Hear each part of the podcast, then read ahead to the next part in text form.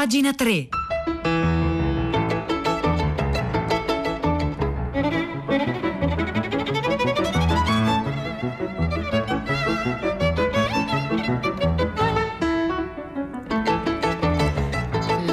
Minuto e 58 secondi di lunedì 22 febbraio 2021. Buongiorno a tutti, bentornati a pagina 3, la cultura nei giornali, nel web e nelle riviste da Silvia Bencivelli che anche questa settimana sarà a questo microfono.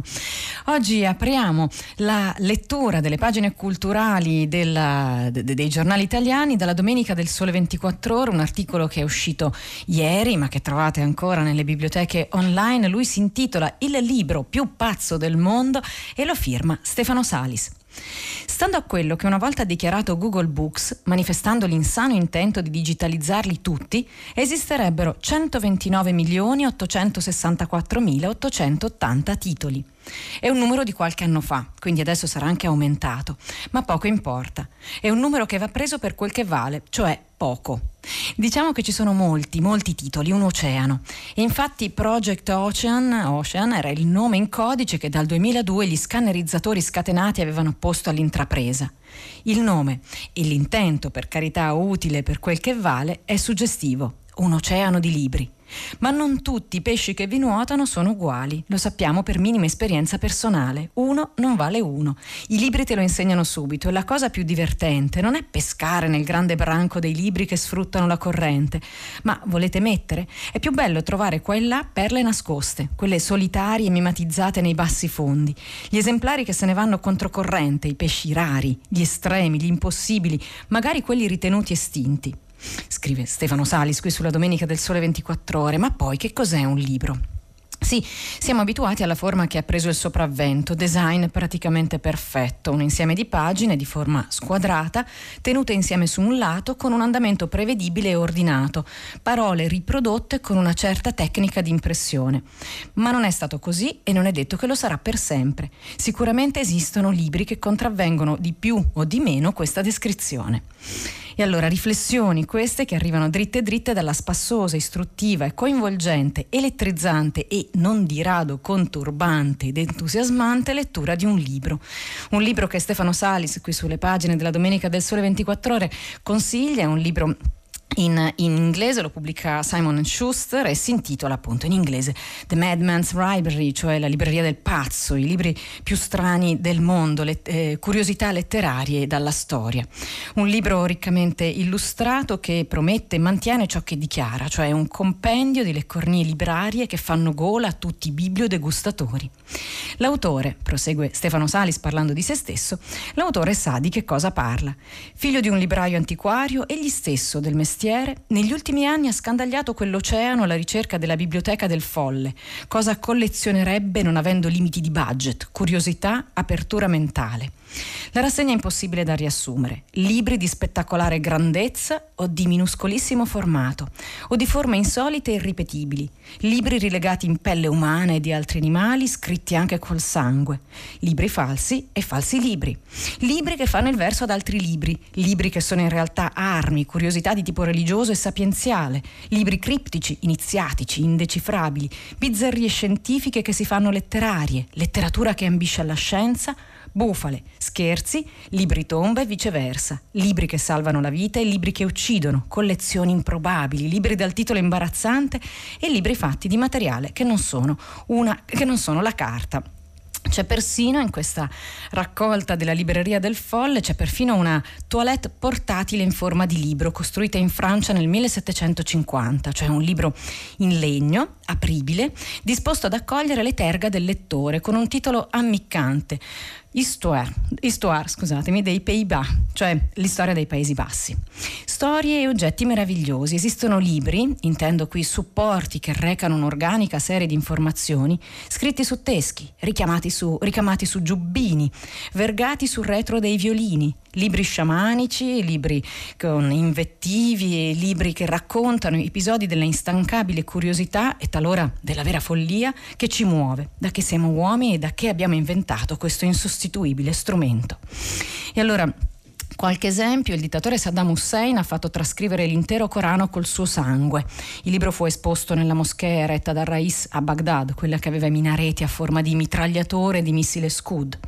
Poi c'è eh, stato un libro pubblicato dall'editore Ben Denzer nel 2018 che si intitolava 20 Slices of American Cheese, cioè 20 fette di formaggio americano, edito in 10 copie soltanto, con pagine fatte ciascuna da un formaggio diverso. Volume che ha posto problemi di catalogazione, immaginerete. Il bibliotecario dell'Università del Michigan si chiedeva è un libro sul formaggio o è formaggio? Stessi dubbi, per esempio, li ha posti un libro pubblicato da Land Rover nel 2012 come manuale di sopravvivenza per i clienti di Dubai, nel caso l'auto li piantasse nel bel mezzo del deserto. Questo libro spiega come fare una mappa, come orientarsi, fabbricare segnali di aiuto, riparare l'auto, il tutto utilizzando il libro medesimo che può essere anche mangiato. È un libro commestibile e eh, digeribile. E, ehm, e poi, vabbè, libri ovviamente con giochi di parole alle soglie della volgarità volgarità che non vi vado a leggere, ma, conclude Stefano Salis, voglio chiudere con un messaggio più nobile che arriva da questo libro più pazzo del mondo ed è la frase in esergo al volume, una frase di Edwin Percy Whipple. I libri sono fari eretti nel gran mare del tempo. Ecco, ogni libro, e non importa il numero, e per quanto strano, è una luce nel mondo che attraversiamo, nell'oceano del tempo tutti i titoli brillano come stelline nel vasto cielo scuro e rischiarano, ognuno come può, il cammino della nostra esistenza, individuale e collettiva, passata, presente e futura, lineare o bizzarra, saggia o folle che sia. Questo articolo si intitola Il libro più pazzo del mondo, lo firma Stefano Salis, lo trovate sulla Domenica del Sole 24 ore.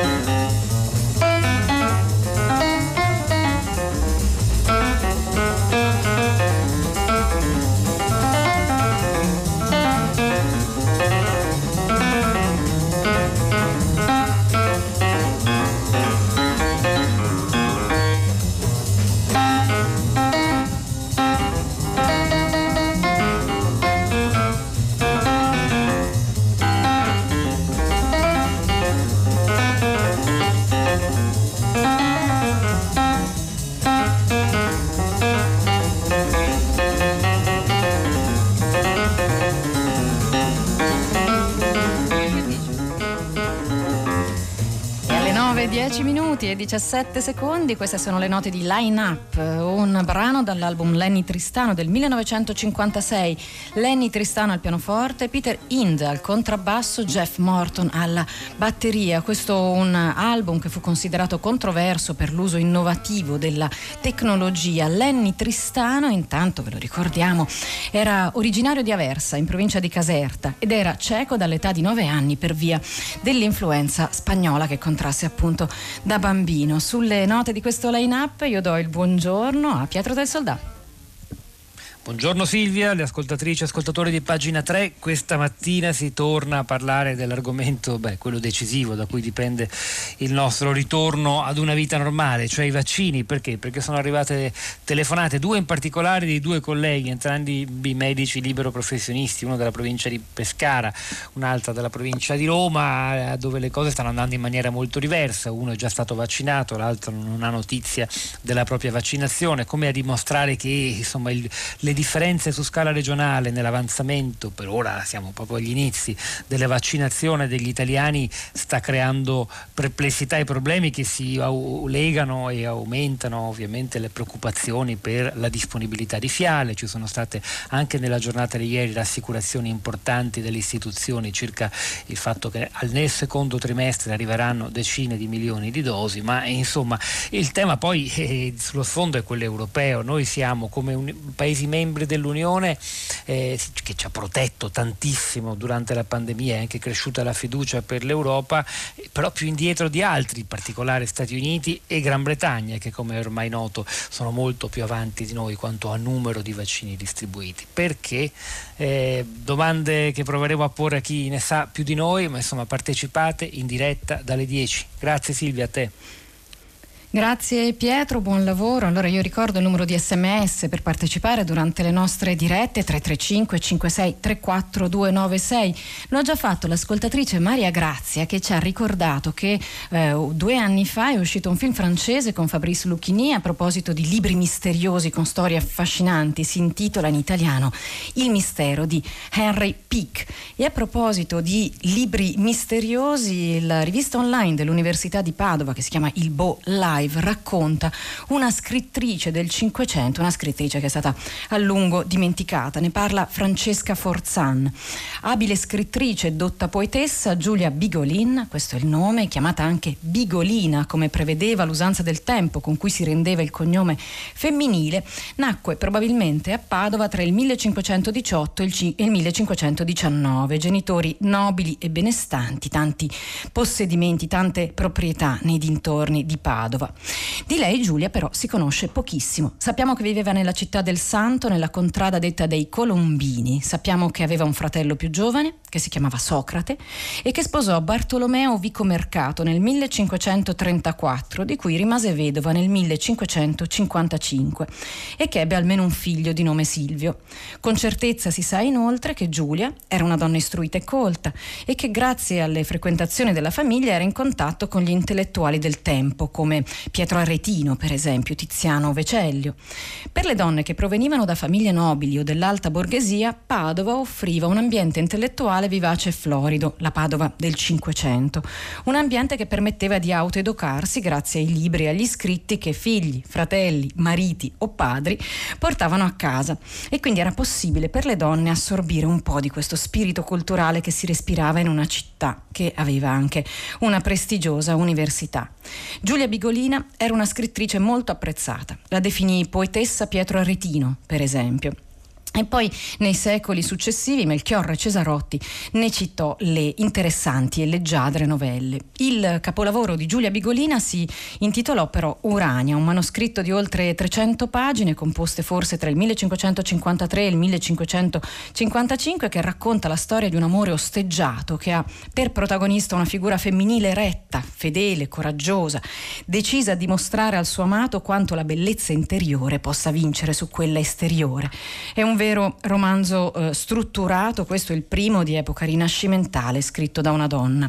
Urania è innamorata di Fabio, Fabio non ricambia il suo amore, le preferisce una certa Clorina, bellissima ma insignificante. E così Urania viaggia, viaggia per l'Italia, va a raccontare a giovani donne, giovani uomini quali dovrebbero essere le regole dell'amore e quali dovrebbero essere gli interessi che esulano la sfera amorosa e che dovrebbero appunto colpire, interessare, riguardare anche le donne, cioè la letteratura letteratura e eh, la scienza. La morte di Giulia Bigolina avvenne probabilmente nel 1569, cominciò così l'oblio, fino al 1732 di Urania non si seppe niente, poi la citò lo storico Scipione Maffei. In anni recenti è stata una, una docente di letteratura italiana alla Duke University del North Carolina a ripescare la storia di Giulia Bigolina. Oggi la trovate invece raccontata sul Bo Live dalla penna di Francesca Forzan. Il titolo di questo articolo è è, in un romanzo del Cinquecento, il nuovo ideale di donna.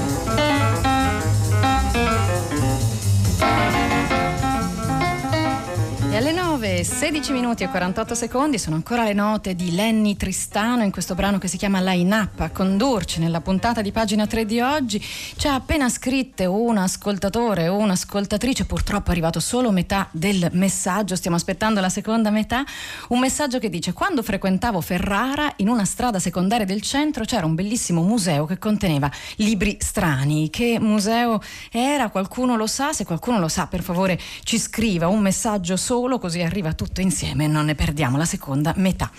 Ma noi continuando qui a leggere le pagine culturali dei giornali, vi vogliamo raccontare storie di famiglie di scrittori. Oggi ben tre quotidiani, quotidiani di carta in edicola, raccontano beghe familiari di vario tipo. Per esempio, su Repubblica e sulla stampa le accuse di Galia Oz, che è una famosa scrittrice di libri per ragazzi, al padre Amos, Amos Oz, che è deceduto nel 2018. Oggi esce in Israele un memoir scandalo che si intitola Qualcosa travestito da amore in cui lei, Galia, racconta del eh, padre violento, un padre violento che eh, in realtà gli altri fratelli e la moglie eh, difendono e che dicono che il violento non era per niente. Invece sul fatto quotidiano una storia ben più vecchia, una storia che risale agli anni Ottanta quando la mamma di Fenoglio rilasciò un'intervista a dei ragazzi di una scuola media raccontandosi come la mamma cattiva, la mamma cattiva di Fenoglio, questo è il titolo dell'articolo che trovate oggi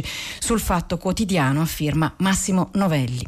Non ho mai letto un suo libro, perché tutto quello che ha scritto l'ho vissuto con lui dal primo giorno, finché è morto. È la primavera del 1980, sono passati 17 anni dalla morte di Beppe Fenoglio, che è avvenuta appunto nel 63. Eppure sua madre, la signora Margherita Faccenda, che decederà poi nel 1989, non fa niente per smentire la fama di mamma cattiva che il narratore Albese ha raccontato nei suoi libri. Tanto che aggiunge: Ricevo tanta gente in casa, anche dall'estero. Pensi che una volta sono andata ad aprire la porta e uno mi ha chiesto: Lei è la mamma cattiva? Pensate cosa mi ha detto. Poi conversando vedevano che non ero cattiva, volevo soltanto che mio figlio dormisse di notte e che andasse all'università. La testimonianza di Margherita Faccenda Fenoglio, registrata durante un incontro con la scuola media di Neive.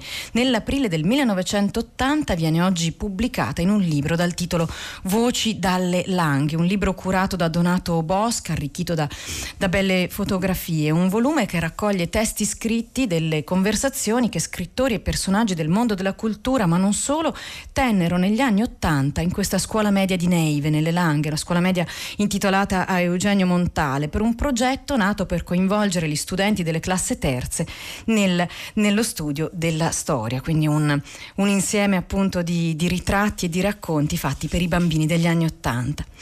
Un grande, un grande scrittore, Fenoglio lo era già, la mamma Margherita gli rimproverava i soldi spesi per le sigarette. Io e mio marito, racconta appunto Margherita Fenoglio in questa intervista, eravamo in Germania con mia figlia che aveva avuto una bambina. Lei era andata a Francoforte, che è distante 110 10 chilometri da dove abitava. Stavamo accudendo la bambina quando accendendo la radio italiana abbiamo appreso che Beppe Fenoglio aveva vinto il premio delle Alpi Apuane. Ci siamo guardati domandandoci: ma è proprio il nostro Beppe? Chi aveva capito subito che Beppe sarebbe diventato uno scrittore era invece l'oste Placido Canonica. Da bambino, racconta, leggeva molto Beppe e poi gli piaceva scrivere. Prima di alzarsi al mattino magari leggeva un'ora. Poi andava nel campo da bocce, ricominciava a leggere un romanzo, un giornale, oppure scriveva. Aveva la camera sopra e si tra- intratteneva delle ore con i suoi libri. Poi magari scendeva e si faceva accompagnare da me in qualche posto. Beppe Fenoglio volle un funerale civile. Margherita, sua mamma, la mamma cattiva di questo libro, di questa intervista rilasciata nel 1980 agli studenti di una scuola media e raccontata qui sul Fatto Quotidiano di oggi da Massimo Novelli.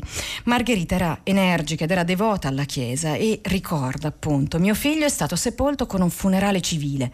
Quando Don Bussi è andato a trovarlo all'ospedale Molinette, lui lo ha avvertito. È scritto sul bollettino parrocchiale. Gli ha detto: Beppe, però se mia moglie vuole io sono pronto per essere in pace. Don Bussi ha chiamato la moglie, la moglie di Fenoglio, e gliel'ha chiesto, ma lei ha risposto no. Così Don Bussi ha rassicurato Beppe. Tu non pensare a queste cose, il tuo dovere l'hai fatto e sei a posto. Beppe lo ha ringraziato dicendogli io sono in pace. Questo articolo racconta la mamma cattiva di Fenoglio, racconta in realtà Fenoglio, lo trovate sul Fatto Quotidiano di oggi, lo firma Massimo Novelli, si intitola La mamma cattiva di Fenoglio, mai letto un suo libro e trovate questo come gli altri articoli di cui stiamo parlando linkati alla pagina web di pagina 3 e sul sito invece di Radio 3 trovate da oggi La fabbrica del cioccolato, una lettura che comincia per ad alta voce alle 17 di oggi pomeriggio, la voce alla fabbrica del cioccolato sarà quella di Valerio Aprea.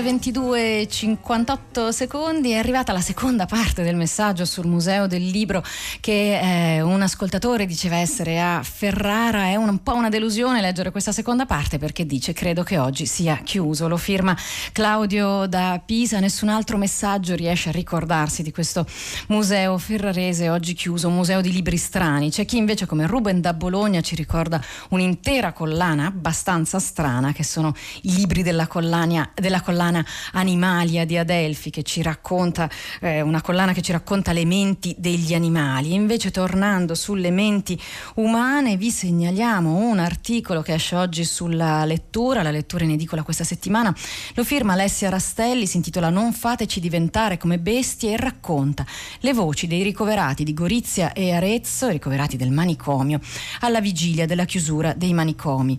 Voci che furono raccolte da Anna Maria Bruzzone, pubblicate nel 1979 da Einaudi e che oggi il saggiatore eh, ripropone in un'edizione che si chiama Ci chiamavano matti a cura di Marica Setaro e Silvia Calamai. Da piccola, tra virgolette, ero venuta qui con un'infermiera e avevo visto tutte le malate in grigio e chiuse. È meglio ora. L'uomo in un caos diventa un caos. I medici potrebbero chiudere come prima, ma sarebbe un male. L'uomo, fatto vivere come una bestia, diventa bestia. Questa è Milvia C, 1968, Gorizia. Milvia C ha 33 anni, è ricoverata nel reparto A dell'ospedale psichiatrico. Lì dal 1961 Franco Basaglia ha avviato la rivoluzione che proseguirà a Trieste e che condurrà nel 1978 alla legge 180 che porta il suo nome, che chiuderà i manicomi in Italia e provocherà insomma, la nascita di una nuova salute mentale, di una nuova idea di salute mentale.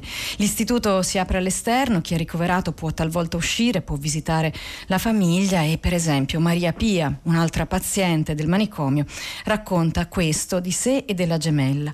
Quando c'era come direttore il dottor Canor, eravamo legate con corpetti e ci facevano le maschere, una tecnica di contenzione particolarmente violenta.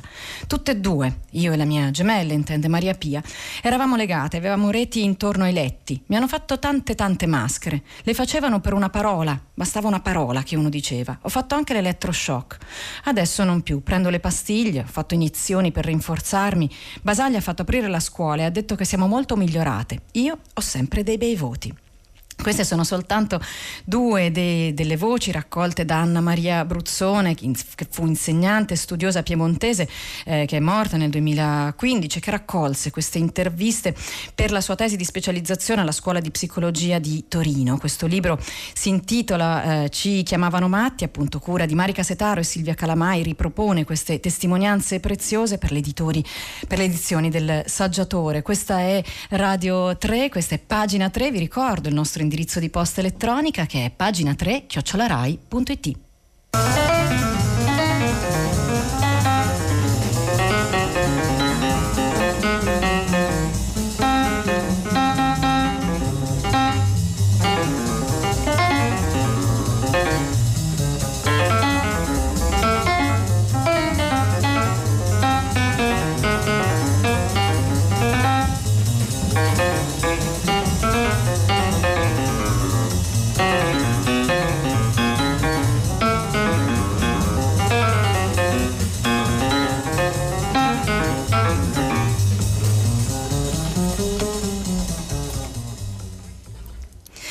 Queste note di Lenny Tristano ci conducono, in realtà ci conducono a leggere i vostri messaggi. Hanno scritto persone che conoscono il museo di Ferrara, che era stato menzionato in un messaggio precedente dall'ascoltatore eh, Claudio da Pisa. Per esempio, scrive Gabriella di Ferrara: Sì, purtroppo l'originale bellissimo museo del libro è chiuso da anni. Questo in riferimento al primo articolo che abbiamo letto stamattina, qui a pagina 3, un libro che parla di libri strani. Eh, c'è poi, però, per finire anche un culto culto strano, non racconta il post, il post online, eh, è il culto di un soldato americano a Vanuatu. Ogni anno, il 15 febbraio, la comunità di un villaggio melanesiano nell'isola di Tanna, siamo a Vanuatu, nel sud dell'Oceano Pacifico, celebra la festa religiosa di John Fram. Uno dei momenti centrali della festa è un rito che assomiglia a una parata. I partecipanti marciano imbracciando lunghe canne a mo' di fucili e maneggiando vecchie e logore bandiere divise militari militari statunitensi. È un culto del cargo, una credenza che è stata diffusa dalla seconda guerra mondiale in poi, basata sulla speranza che questi riti possano favorire il ritorno di navi e aerei come, come quando succedeva nel XX secolo, che eh, trasportino beni destinati ai nativi dell'isola. Chi fosse John Fram quale sia l'origine del mito è una storia difficile, sconosciuta, difficile da ricostruire, ma è appunto un rito del cargo che fu descritto per esempio anche da Richard Feynman, il fisico, che nel 1974 raccontò. Nei mari del sud del Pacifico c'è un culto del cargo praticato da gruppi di persone. Durante la guerra vedevano aerei trasportare tanti beni utili e vogliono che la stessa cosa continui ad accadere. Quindi si industriano e costruiscono diverse cose, tra cui rudimentali piste di atterraggio con fuochi ai lati delle piste, una capanna di legno in cui uno si possa sedere sopra, c'è una specie di finto controllore di volo, si costruiscono delle antenne di bambù e si aspetta che gli aerei atterrino.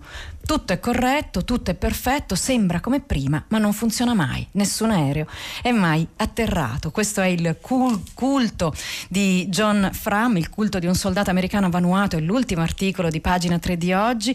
Vi saluto insieme al tecnico Alessandro Davac, Piero Pugliese, Angela Landini, Cristiana Castellotti e Maria Chiara Beranec. Un saluto a tutti da Silvia Bencivelli, appuntamento per domani qui alle ore 9 come sempre con pagina 3.